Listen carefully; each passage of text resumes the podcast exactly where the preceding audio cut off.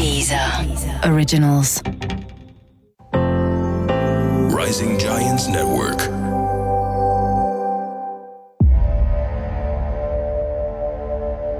تبرئة الذمة المعلومات المتعلقة بالجرائم الواردة في هذه الحلقة بيتم ذكرها مثل ما صارت على أرض الواقع بما أنها معروفة من وقت طويل في هالحلقة بنتكلم عن أحد القتلة المتسلسلين الأكثر بغض واضطراب واختلال في الشرق الأوسط. سعيد هنائي.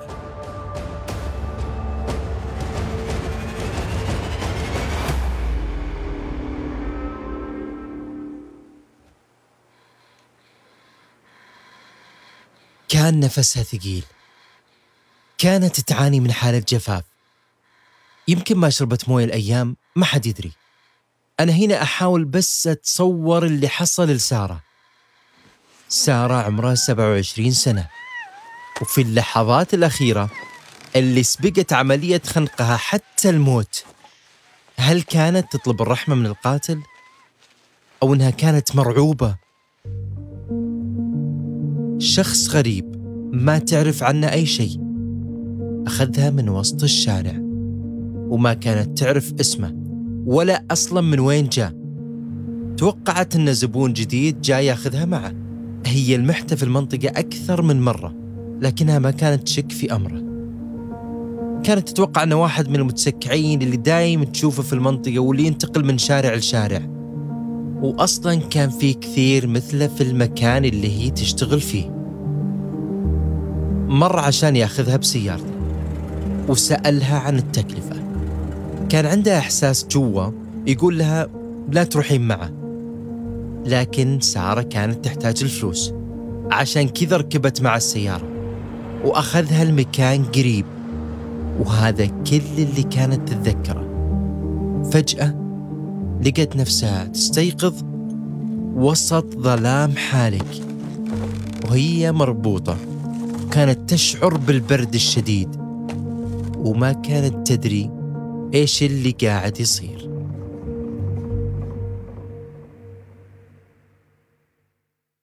هو عامل بناء هو زوج هو أب. هذه الخصائص الثلاث اللي يتميز فيها سعيد هنائي. نشأ في ثاني أكثر المدن الإيرانية كثافة سكانية اللي هي مدينة مشهد اللي تقع في شمال شرق إيران. سعيد كبر في وسط عائلة تقليدية. كانت أمه معلمة قرآن في أحد مساجد المدينة وما في معلومات كثيرة عن طفولته وشبابه. اللي نعرفه الآن أنه في سن 39 سنة متزوج وأب لثلاثة أطفال. من النظرة الأولى تتوقع أنه رجل أسرة عادي عنده بنتين وابنه البكر عمره 15 سنة لكن سعيد كان يعاني من مشكلة. وهالمشكلة جت بعد حادثة ولدت عنده غضب متنامي في داخله وما كان يقدر يتخلص من آثارها. في يوم من الأيام جت زوجته وكان عندها علامات انزعاج كبيرة وواضحة عليها. طلع سعيد وسألها وش اللي صار؟ جت زوجته وشرحت له؟ أنها لما كانت في طريقها للبيت حست شوي بالتعب من المشي وحمل أكياس الخضار والفواكه. عشان كذا قررت أنها تاخذ تاكسي عشان تكمل طريقها للبيت. سائق التاكسي كان ثرثار وكان يسولف كثير ويسألها أيضا كثير من الأسئلة. كيف كان يومك؟ وهي تحاول أنها ترد بأدب بأجوبة مختصرة عشان تحاول تتجنب الأسئلة اللي بعدها يعني. لكن أصر أنه يسأل سؤال ورا سؤال لكن في منتصف الطريق سألها سؤال غريب. أنتم كبائعات هواء تحصلون فلوس كثيرة يوميا؟ والله حقيقة غريب هذا السؤال بالنسبة لسائق تاكسي ولها حق إنها تنزعج المرأة. كلام سائق التاكسي لزوجة سعيد أشعل نار الغضب والكره والحقد في قلب سعيد. لدرجة أنه حاول يقتفي أثر سائق التاكسي عشان يوبخه ويتهاوش معه. لكن لما وصل لسعيد الواضح أنه سائق التاكسي كان قوي البنية وأكبر من سعيد. لأن الأمور في الأخير ما سارت بشكل جيد بالنسبة لسعيد. تعرض سعيد الضرب مبرح في ذيك الليلة.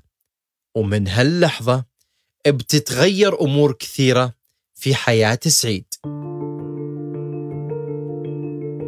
هنا سعيد شعر باليأس والعجز لأن مجرد الاشتباه بأن زوجته كانت بائعة هواء ومن حثالة الأرض على حسب تفكيره كان بالنسبة له أمر مو بعادل وغير واقعي.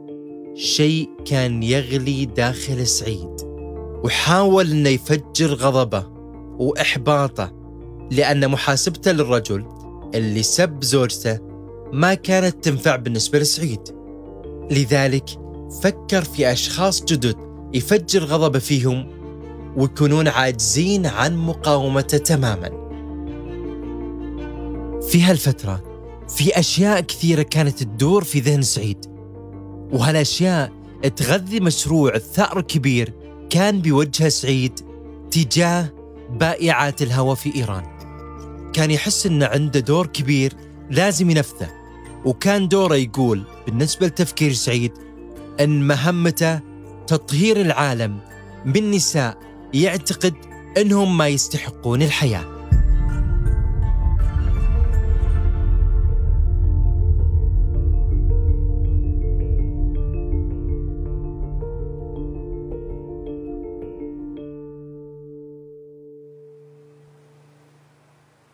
في يوم 7 أغسطس من عام 2000 كانت أول عملية قتل نفذها سعيد. في ذيك الليلة كانت بنت صغيرة عمرها تسع سنوات. كانت تنتظر عودة أمها إلى البيت لأن الأم بالعادة توصل البيت قبل ما تروح البنت إلى المدرسة.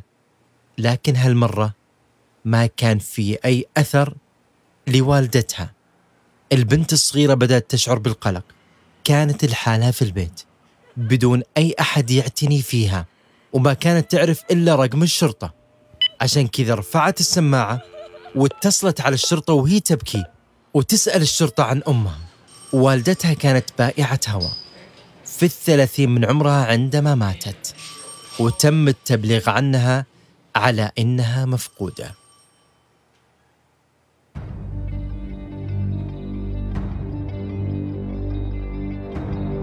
ما اكتفى سعيد بجريمة القتل الأولى. فكان في ضحية ثانية وضحية ثالثة.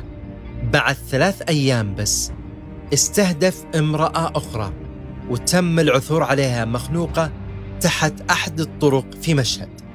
وكانت الجثة مقيدة وموجودة بجنب شجرة طماطم.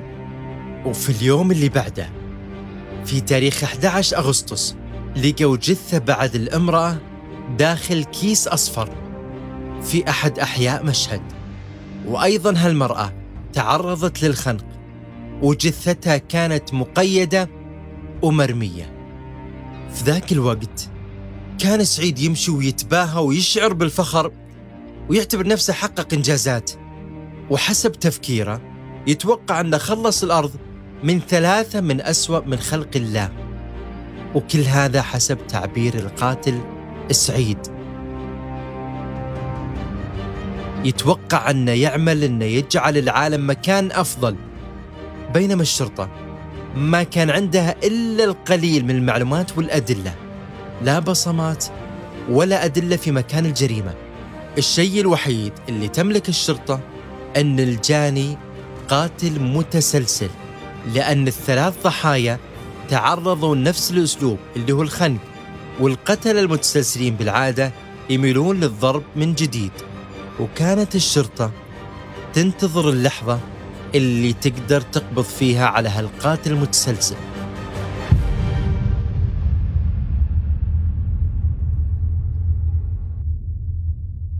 السعيد كان يفتخر بجرائمه وكل هالجرائم كان السبب وراها موقف حصل لزوجته وتخيل معي إن كل هالجرائم اللي صارت اللي خلت سعيد يفتخر بجرائمه سببها كلمة طلعت من سائق تاكسي لزوجة سعيد. بعد هالجرائم مرت ستة شهور حتى العثور على جثة ثانية مرمية قرب إحدى الشركات الموجودة في مشهد. وهالمرة أيضا اتضح أنها بائعة هواء كانت تشتغل في منطقة قريبة من مكان تعرضها للخنق والقتل. لكن هالمرة اختلفت الأمور لأنها كانت ملفوفة بعباية. والتفسيرات تقول أن الشخص اللي تسبب في هالجريمة كان يهدف أنه يخلي كل النساء متحجبات ولكن أيضا ما كان في دليل حتى الآن. والواضح أن القاتل كان يرتكب هالجرائم بدقة بدون ما يترك أي أثر أو دليل خلفه ولا في أي شيء سوى بصماته الخاصة في عمليات القتل اللي تتكرر مع كل الضحايا. ويبدو أن السبب اللي خلى سعيد يتأخر في الجريمة هذه لمدة ستة شهور مقارنة بالجرائم اللي قبل اللي ما كان بينها وقت طويل أنه وقت توقيفه ادعى أنه تلقى اتصال عشان يشتغل في مشروع معماري كبير. وهذا المشروع كان يتطلب منه أنه يشتغل لساعات متأخرة ويشتغل أيضا لوقت إضافي لأن الهدف منه كان إنهاء المشروع في وقت محدد. وأيضا خلال هالفترة كانت زوجة سعيد وأولاد سعيد يعرفون بكل جرائم أبوهم. وذكر أيضا أن ابن سعيد ما كان يعتبر اللي سواه أبوه خطأ وكان يقول بحسب ما نقل بحسب ما روى إذا اقتلوا أبوي اليوم بيجي عشرات الأشخاص بعده يسوون اللي سواه. في أحد الأيام لما كان سعيد في العمل بالصدفة كان زملائه بجنبه يسولفون أنه عدد بائعات الهواء ارتفع في المدينة وصاروا موجودين في كل أنحاء المدينة. بالعادة كان يعرف سعيد بالنسبة لزملائه أنه هادي جدا وما يتجادل أو يتناقش إلا أن لما وصل هالموضوع سعيد حطم الزجاج الموجود أمامه في العمل. ووجه الكلام لزملائه وتحدث بعصبية أنه يتمنى أن يقضي على هالفئة تماما. ويمحيهم من الوجود ويخلص العالم منهم. زملائه هنا أو بعض زملائه كان يساندة في الموضوع وكانوا يقولون أحنا معك ولازم ننظف المدينة من هالأشخاص. إلى درجة أن سعيد وزملائه أطلقوا حملة تمويل المشروع هذا لكنهم أبدا ما كانوا يعرفون أسلوب التنظيف اللي كان يقصده سعيد لكنهم في الأخير قدموا الدعم. لسعيد اللي كانت فكرته عن التنظيف مختلفة عن فكرة زملائه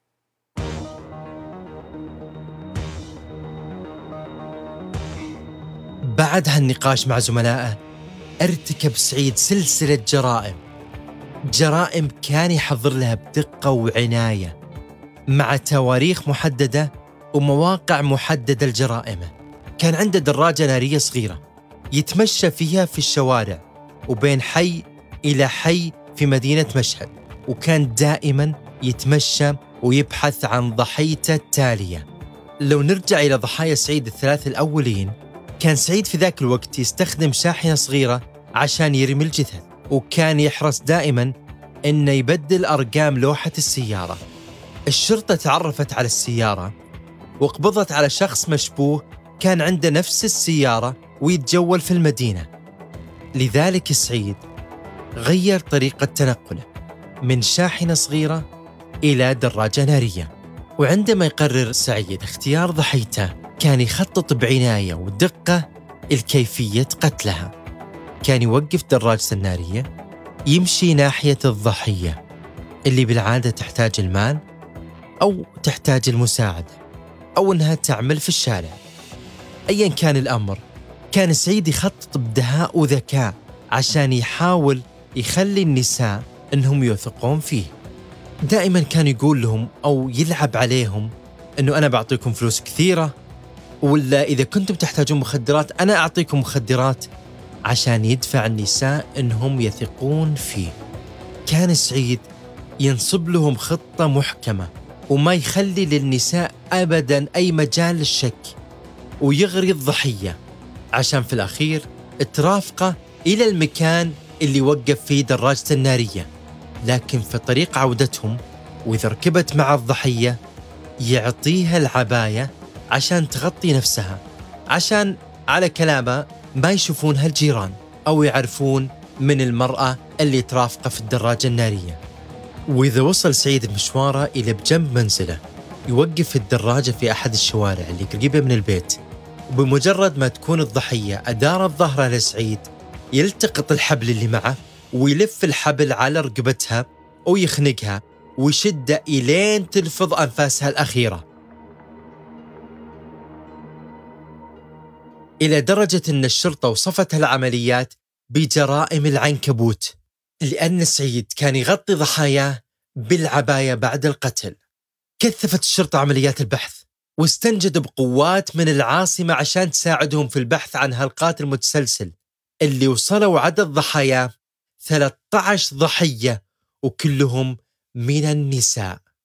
في تاريخ 7 أغسطس من عام 2000 وصلنا إلى آخر ضحايا سعيد اللي الآن صار يلقب بالمجرم العنكبوت. تم العثور على الجثة مرمية على جانب طريق في أحد شوارع مشهد وكانت أيضا بائعة هواء عمرها 33 سنة وبنفس الطريقة تم قتلها بطريقة الخنق. هنا انتشرت الشرطة بكثافة في المنطقة. قفلت كل الشوارع وحطت حواجز في كل الأماكن. اللي كانت تشك أن القاتل العنكبوت بيمر ويتربص لضحاياه في هالمناطق. وكانت الشرطة تفتش أي سيارة فيها امرأة. في أحد ليالي الصيف الحارة جدا وقفت سيارة على الطريق وفيها شابين وامرأة تجلس في المقعد الخلفي. كان كل الثلاثة اللي في السيارة خايفين للغاية. هنا بدأ يدخل الشك الشرطة لأن المرأة اللي في المرتبة اللي في الخلف كأنها كانت بائعة هواء. وهنا توقعوا الشرطة أنهم بيقبضون على القاتل العنكبوت. على طول داهموا السيارة وطلبوا من المرأة أنها ما تخاف وأنها لازم تتعاون معها حتى ما تلقى نفس المصير للضحايا السابقين للقاتل العنكبوت. حققوا مع المرأة وأجابتهم إجابة كانت مفجعة. ذكرت لهم أنها قابلت القاتل المتسلسل قبل أسابيع بسيطة وأنه هددها أنها إذا انطقت بحرف بيقتلها على طول. هنا الشرطة أصابها الذهول وعلى طول أخذوا المرأة إلى قسم الشرطة. في قسم الشرطة بدأت المرأة تحكي السالفة. قالت لهم أنها قبل أسابيع بسيطة وهي كانت تعمل عملها الدائم اللي هو بائعة هواء اقترب منها رجل وبدأ يسولف معها. أولا سألها عن عائلتها وسألها كيف كانت تكسب لقمة العيش وكيف حياتها. لما بدأت تسولف له وتقول لأنها يا دوب تأمن لقمة حياتها عشان عائلتها اقترح عليها أنها تروح معاه للمنزل.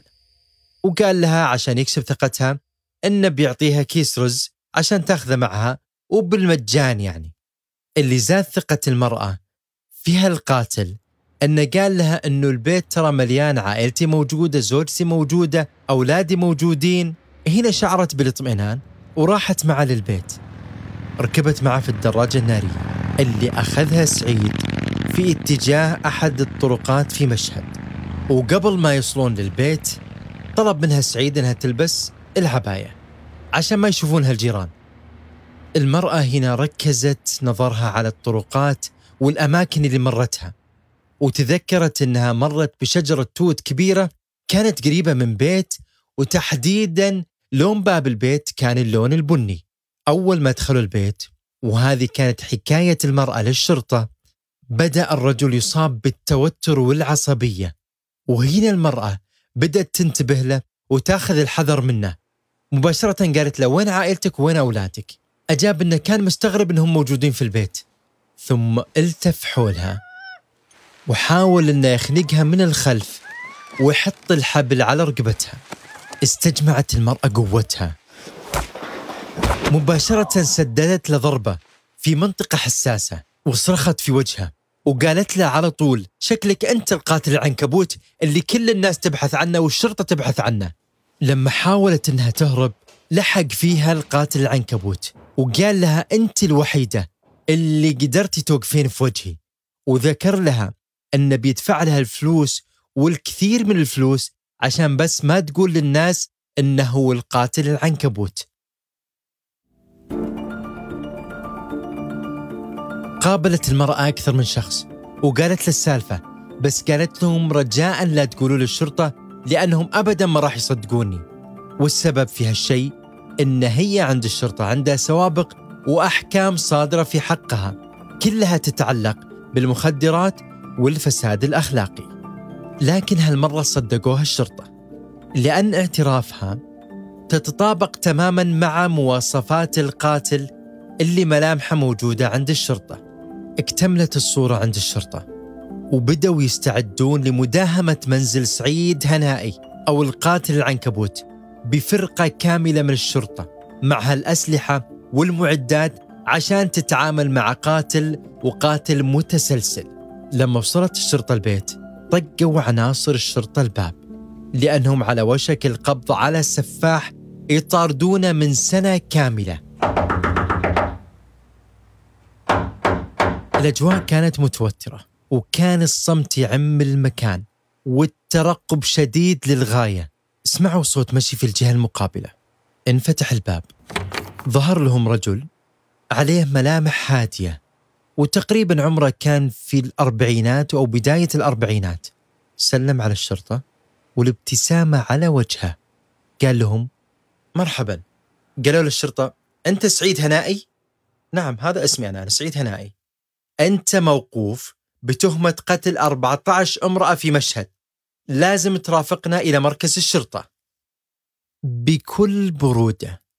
ابتسم لهم سعيد.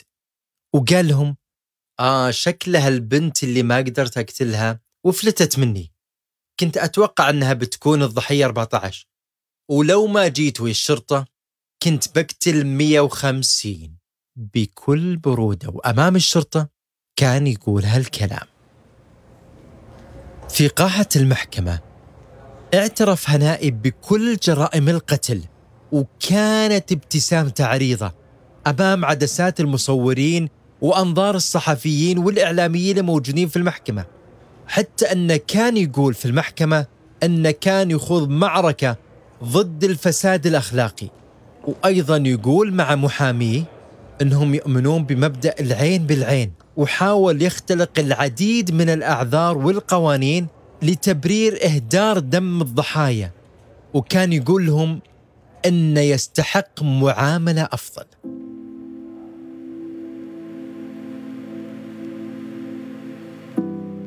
هالقضية أحدثت ضجة واسعة وكان في ردود فعل متباينة وتسببت في جدل كبير حتى إن بعض المتطرفين ساندوا القاتل المتسلسل سعيد هنائي وكانوا يقولون اللي قام فيه صحيح وكانوا يقولون أن كان يجب أنه يستمر في أفعاله إلى درجة أن بعضهم طالبوا بتخفيف الحكم على القاتل المتسلسل سعيد هنائي. لكن في الأخير حكم على القاتل المتسلسل سعيد هنائي بالإعدام.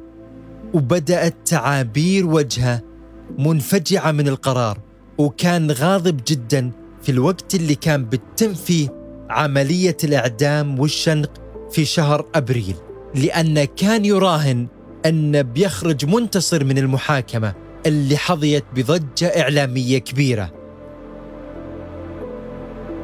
وللأسف أن لحظات إعدامه ما تم توثيقها وما كان في أي شهود يحكون اللي حصل لحظة الإعدام.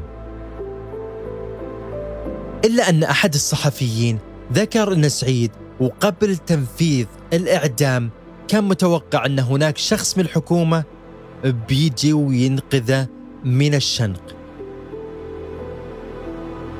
لكن جريمة القتل تبقى كما هي جريمة قتل بغض النظر عن المبررات التي سبقتها.